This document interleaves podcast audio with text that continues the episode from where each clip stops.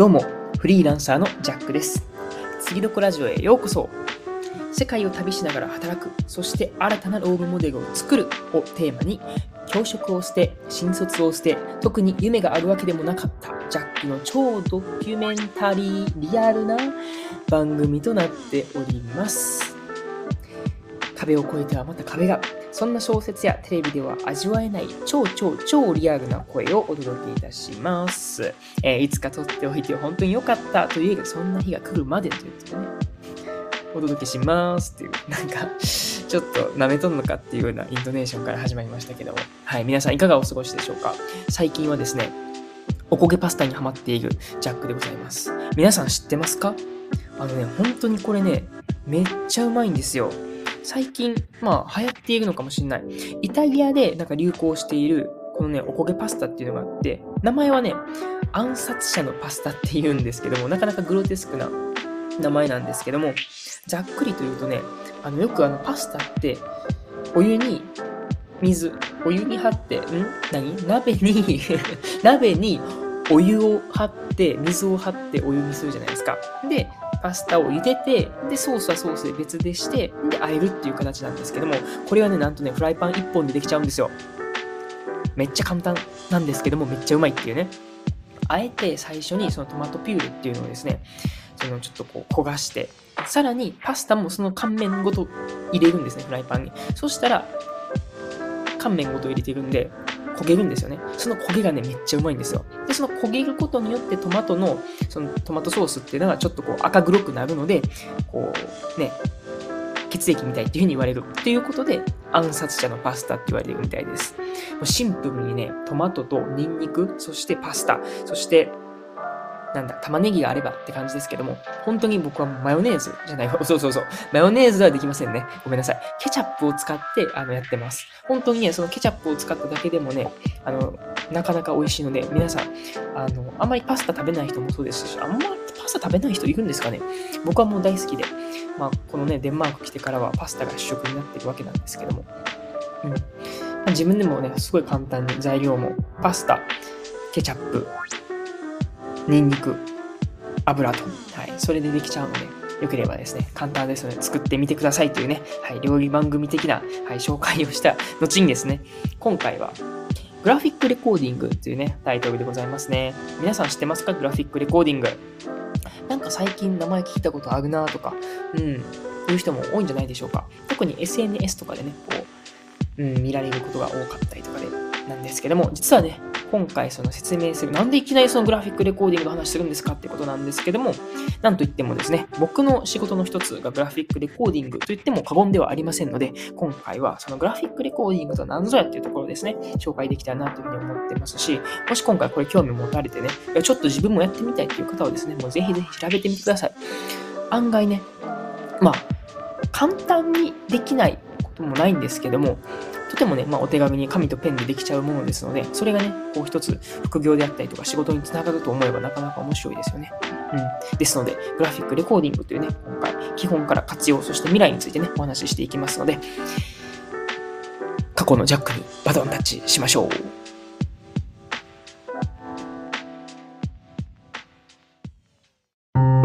ジャックさん、次どこ行く？次どこ？ラジオはい、えー、グラレコって何なんってことなんですけども、はい、主にですね、まあ今日は3つの、まあ、ポイントに絞ってね、ちょっとお話できたなとは思ってます。まあまず1つ目、まあグラレコって何なんっていうことで、まあそもそもね、正式名称がちゃんとありますよっていうところから、まあ名前とか、ちょっとこう基本的な、はい、えー用語の説明みたいなことを、はい、述べていけたらなと思ってます。で、二つ目ですね。まあ、そもそもそれどうやって使うのとかね。もうそもそも一体何なんっていうところからなんですけども、まあ、どういうふうに活用するのかっていうところ。で、三つ目、じゃあそのグラレコっていうのは、まあ、将来ね、どういうふうにこう、ね、仕事としてとか、うん、伸びていくのかみたいな、未来について、ちょっとお話しできたらなとは思ってます。では早速一つ目ですね。はい。えーお待たせしました。ずっとグラレコグラレコと言っておりますが、なんやねんっていうことなんですけども、えー略語でグラレコなんですね。正式名称はグラフィックレコーディングと言いまして、グラフィックをレコーディング、えー収録っていう意味ですよね。グラフィックでは絵っていうことなんですけども、えーそうですね。まあ、ウィキペディアからちょっとね、引っ張ってきているんで、そのまま読ませてもらうんですけども、だからね、ミーティングや講演の内容っていうのを、こう、文字とイラストを使って記録する方法のことっていうふうに書いてますね。で、参加者がリアルタイムで記録を共有できるように、こう大きなホワイトボードや模造紙に書かれるスタイルが一般的ですよっていうふうに書かれてます。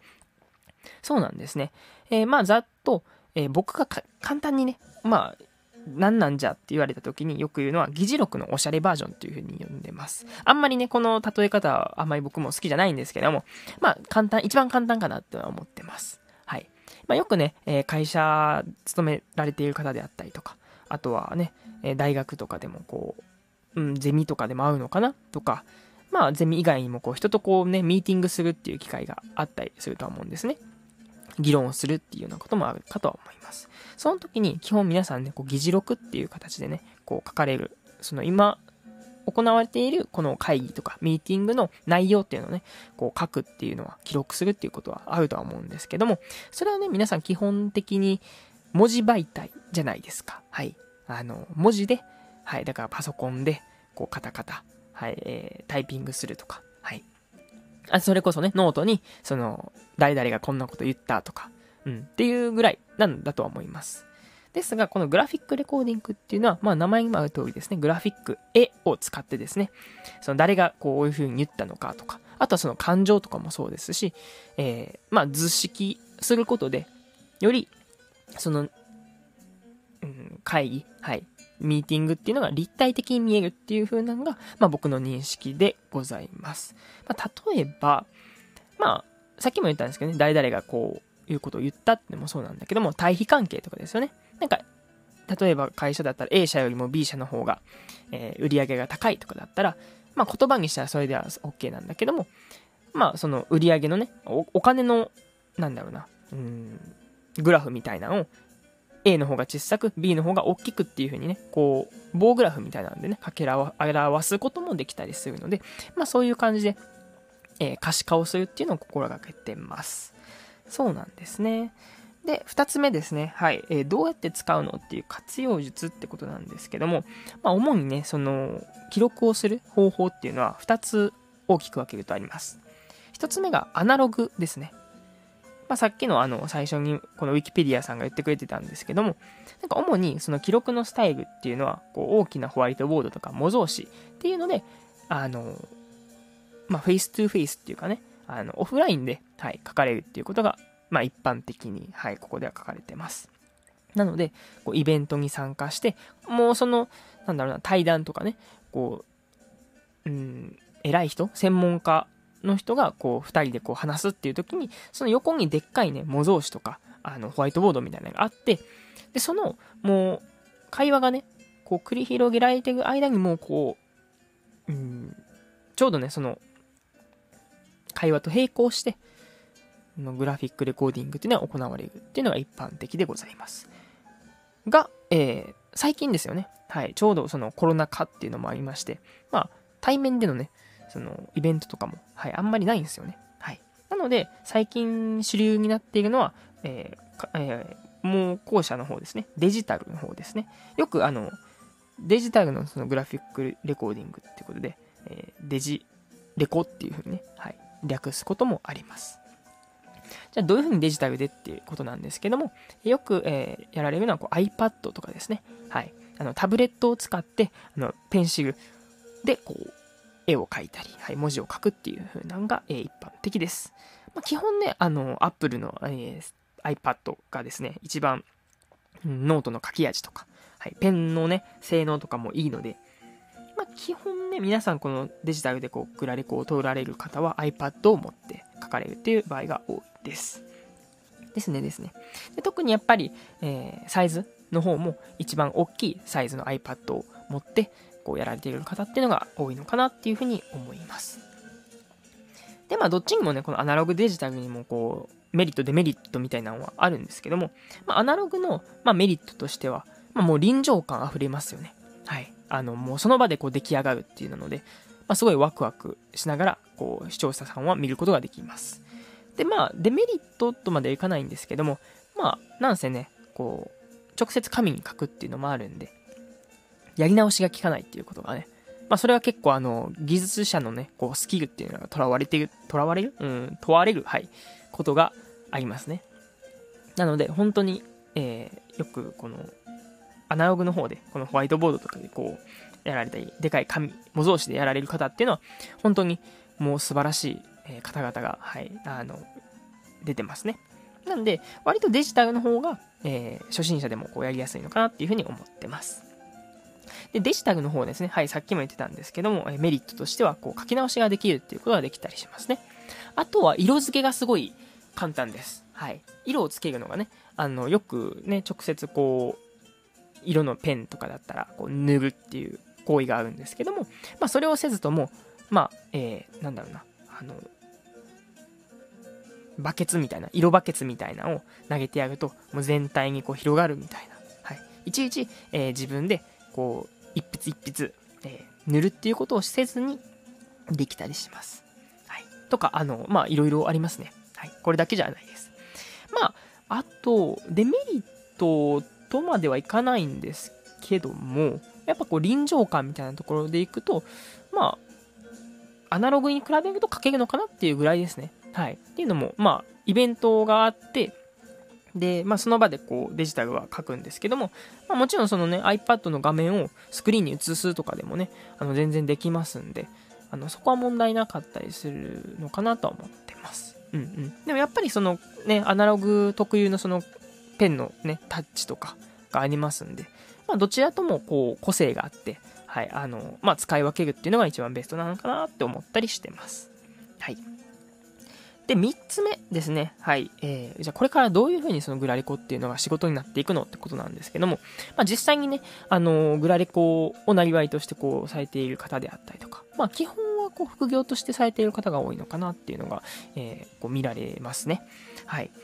で、やっぱり、えー、特にこの時代、このもっとそのグラレコっていうのは広がるだろうなっていうふうに僕も確信しています。うん。というのも、なんでそのグラレコを使うのっていうところになるんですけども、まあもちろんその可視化されて、えー、まあ見やすいっていうのもそうだし、あとは、それこそ SNS とかでもね、最近だったらそのイベントのまとめみたいな形で上がるので、こう、なんだろうな、見栄えがいいっていうのがあるんですけども、やっぱり、あの、図に起こすことで、あの、いろんな人たちが、えー、見ることできるんですよね。もちろんそのミーティングに参加していた人たちもこう見ることができるんだけども、まあ、SNS とかでこう拡散することによって、その場にいなかった人たちもそのミーティングを垣間見ることができたりしますよね。うん。で、あとやっぱ比較的、えー、文字だけでこう読むっていう人よりかは、こう視覚、えー、絵とかが入ってた方が、えー、見やすいとかいう、うん、情報が伝わりやすいっていう方が多いですね。それはこう新聞とか本を読むっ人が、うん、人よりも、うん、YouTube とかで動画でこう見た方が分かりやすいっていう人、はい、まさにこれが同じような例えなのかなっていうふうに思ってます。あとやっぱり、えー、まあ、仕事的に、まあ、これから、うん、広がるだろうなって思う、まあ、理由としては、まあ、これからは、その多様な人とこう仕事をするっていうことが多くなるのかなっていうふうに考えています。現に今も僕も今、えー、ね、仕事、組織には属してないんですけども、実際に今、会社で、えー、仕事をされている方々とこうプロジェクトとしてこう仕事をするっていう、えー、機会がありがたいことにもこう恵まれてありまして、まあそういうね、ほんまに異色の人たちとこう仕事をするって中で、もう前提として、こう、なんだろう、今までこう見ていた世界観みたいなのが違うっていうのがあるんですよね。なので、まあ、そのミーティングを通してこうお互いこうぶつかるっていうか、まあ、それが、なんだろうな、もう前提の世界である。まあ、それがこれからね、それこそね、今やったら日本だけじゃなくてグローバルで世界でね、こう仕事をするっていう中なので、いろんなもう価値観が混ざって当たり前という、その中で、こういろんな方向から見る、多面的に見る方法としては、こう図解とか、はい、あの、グラフィックで見るっていうのが、とても分かりやすいのかなっていうふうに思います。うん。絵を通して、お互いのね、この着地点を探るっていうことができるっていうのが、このグラフィックレコーディングの、まあ、これからの特にね、魅力なのかなと思ったりしています。であとはやっぱりそのデジタルでできるっていうところがすごいメリットあるなとは思ってて、まあもちろんアナログもいいんですけども、僕は結構デジタルでやってます。っていうのもやっぱりこの場所にとらわれないっていうのがすごい良、えー、くってですね、そのね、オンラインイベントっていう風にして、えー、参加をするので、全然ね、えー、住んでる場所とか、はい、関係なく仕事ができるっていうことなので、まあこれから、まあ副収入として、えー、ね、仕事をこうやって受注するっていうことができるようになれば、もうそれこそ、ノマドワーカーとして、はい、クラレコっていうのを仕事にしながら、うん、こうぴょんぴょんと飛びながら、はい、できるのかなって思うとすごい魅力的だなっていうふうに思ったりしています。なので、まあ、えー、まあ、グローバル的な面でもそうですし、あとは仕事の働き方みたいなところでも、えうん、このグラレコっていうのも一つ面白いのかなっていうふうに思ったりしています。あとね、まあ、もともとこのね、グラレコっていうのは、えー、アメリカかな？うん、海外から、えー、結構あの、輸入してきたものなので、結構海外の方がね、えー、書かれているのを見てて、あ、英語でやっぱできても面白いなっていうふうに感じました。まあ、何でもね、あの、英語ができれば、えー、まあ、なんだろう、ジャンル問わず、英語と掛け算することができると思うんで、何でも強いんですけども、まあ、グラレコもね、えー、グラレコかける英語っていう形で、まあ、それこそこう、クライアントさんとかもこう増えるだろうし、で英語でこう、グラレコを書くっていうことが、また、ね、世界共通言語である英語を通して、いろんな人と、えー、価値観を共有することができる、うん、グラレコに仕上がるのが、また面白いのかなと思ってて。なので、まあ、僕もその英語を勉強する一つの理由としては、こういうふうにこう仕事に掛け算できたらなっていうふうに思いながら、え勉強をしています。はい、そんな感じですね。はい、えー、今日はサクッと、えー、やっております。えー、以上3つですね。えグラフィックレコーディングの略っていうことで、えグラレコっていうふうに、はい、お話をしてました。まあ、議事録のおしゃれバージョンだよっていう話が最初してましたね。で、2つ目、どうやって使うのっていうことで、まあ、2種類あるよってことでね、アナログの方とデジタルのデジレコっていう風なものがありますよで、メリット、デメリットみたいなのもありますよっていうこともありました。で、3つ目、これからじゃあどういうふうにこう仕事としてできたりとか、はい、未来どうなんのっていうことなんですけども、まあ仕事っていうのかな、うん、環境面っていうのかな、えー、グローバルな、えー、方とこう仕事をするっていうのが増える中で、まあ必然的になってくるだろうなっていう面であったりとか、あと働き方っていう面でね、こうぴょんぴょんと飛ぶ。まあこれはだいぶ前のね、書籍でもお話しした風の時代っていうところでも、えー、取り上げられてたところなので、その分け、分け隔てなく、うん、なんだろうな、えー、仕切りなく、うん、境界線がなく仕事をしていく。まあそれは環境的にもそうだし、人種とか、はい、人のつながり的にもそうっていうふうに書かれてたので、あ、結構あの、今グラリコとの相性はいいのかなっていうふうに感じています。はい、以上3つでございました。流れる季節の真ん中でふと日の長さを感じますせわしくすぎる日々の中に私とあなたで夢を描く。3月の風に思いを乗せて。桜のつぼみは春と続きますす。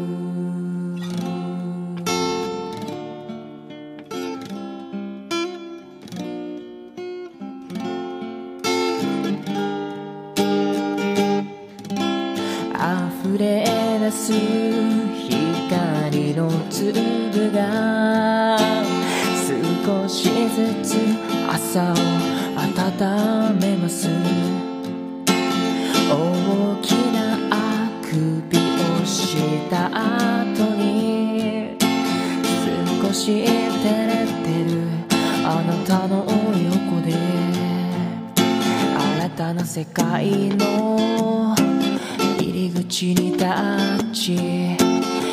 づいたことは一人じゃないってこと。瞳を閉じれば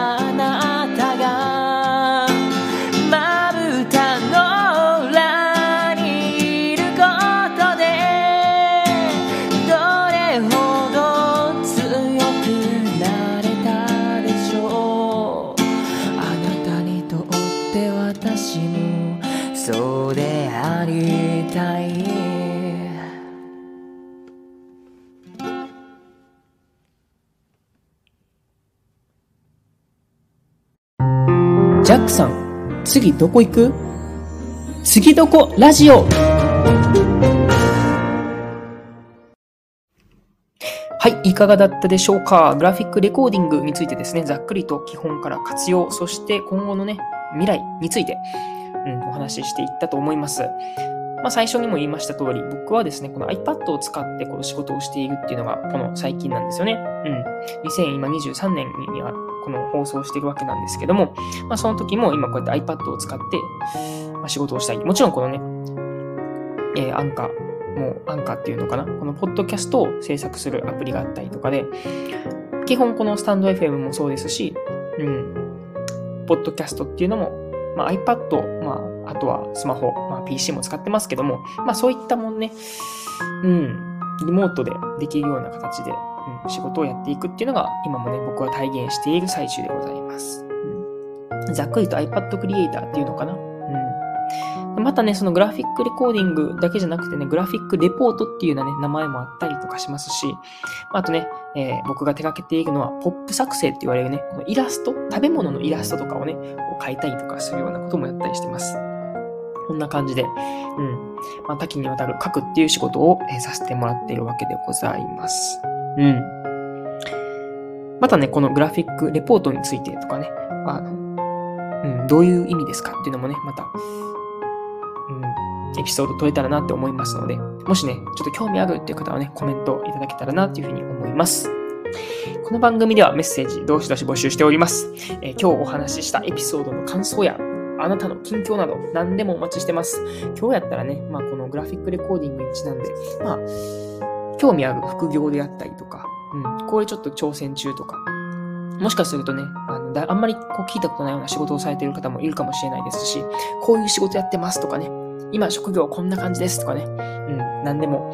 今、この、働かれている状況、何でもそうですね、うん、お待ちしております。はい、皆さんとスピーカーを通してね、繋がれたりね、この第3の場所にできたらね、僕もいいなというふうに思っております。もちろんこのチャンネルをフォローしてもらえるとね、私ジャック大変喜びますので、通知とかね、次のエピソード聞き逃すことなくですよね、この最新のお話をお届けできますので、ぜひともフォローの方よろしくお願いいたします。スタンド FM での、えー、お聞きのリスナーさんをですね、レター機能でメッセージ送ってもらえたらと思いますし、ポッドキャストの方はですね、概要欄の URL から飛んでコメントの方よろしくお願いいたします。はい、今日もですね、皆さんにとって素敵な一日でありますように。お相手はジャックでした。またね